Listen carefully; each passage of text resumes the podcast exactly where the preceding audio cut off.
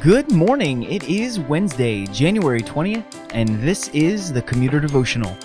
My name is Chuck, and I'm so glad that you have decided to join us today as we seek to engage our God in Scripture and prayer before the busyness of our day begins. Next Tuesday, January 26th, Commuter Ministries is launching a new podcast called Imperfect Family. That podcast is designed for families, married couples, and parents to think through biblical, theological, and creative ways to uphold the supremacy of God in our families. We aren't always good at this, and so this podcast will help us to pursue that together. Imperfect Family launches next Tuesday on Apple Podcasts, Spotify, and every other major podcasting platform. All right, let me read our passage for us today. I'll pray, and then we will dive right into it. This is Mark chapter 2, verses 1 and 2. And when he returned to Capernaum after some days, it was reported that he was at home. And many were gathered together so that there was no more room, not even at the door. And he was preaching the word to them. Let's pray together. Heavenly Father, you are definitely all we need, though we may doubt it in a moment of unbelief. When we stop and meditate on all that you are, oh, we know that you are all we need for life. God, we love your word. We love it. It satisfies our souls and it points us to Jesus, the one we are reading about in Mark today. God, help us to engage with your word this morning in our hearts and in our minds. Amen. The passage that we are beginning today is one of Jesus' most famous miracles. I'm sure many of us are familiar with it.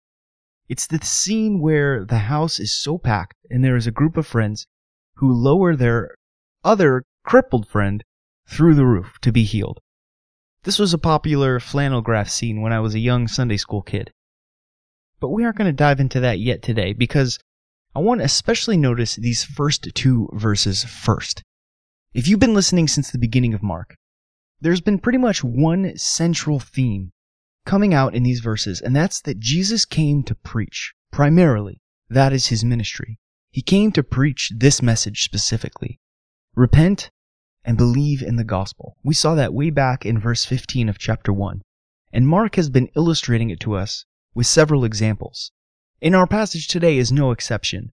We catch the flavor for what has happened so far in Mark. The crowds are just amazed at what Jesus can do. They have heard him preach, and they were astonished, it's true, but they are flocking to see him to perform miracles.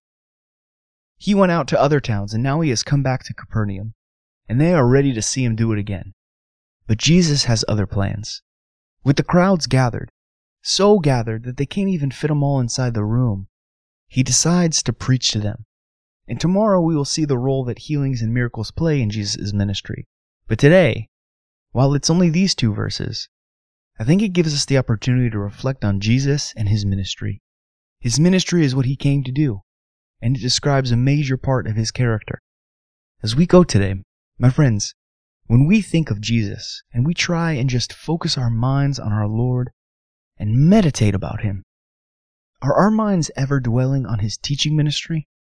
Based on what we have read so far in Mark, that's what Jesus would say Himself that He would want us to meditate on, right? Do we think of His miracles? Or do we think of His preaching and teaching? Are we more likely to think about how He walked on water and changed water to wine or healed the sick? Or do we think about the Sermon on the Mount? Or do we think about his parables? Our passage today tells us that he was preaching the word to them. Let us meditate on the preaching of Jesus today and how blessed this crowd was, this crowd, to witness it. As we close today, I'm going to pray from Psalm 50. Let's pray together. Heavenly Father, you are the mighty one, God the Lord who from the rising of the sun into its setting you are speaking and summoning forth the earth. In its perfect beauty, God, it shines forth in your glory. Lord, you come like a mighty roaring lion. You are not silent. You are like a devouring fire, a mighty tempest going forth, and nothing can stand in your way. You call to the heavens, you call to the earth that you may judge your people.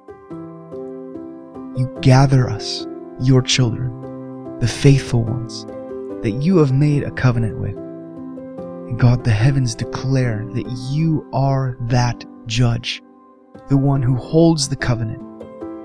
Make sure that it's fulfilled.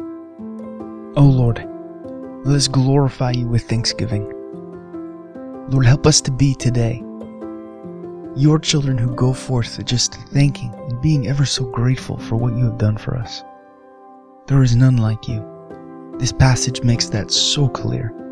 And even in our passage in Mark, it is so clear what you came to do. God, help us to think about your word, what Jesus taught, the words that came from his mouth to us.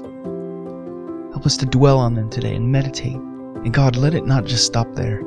Transform our hearts. Make us more into your image. We pray these things in your Son's name. Amen. Go in peace. I will see you tomorrow.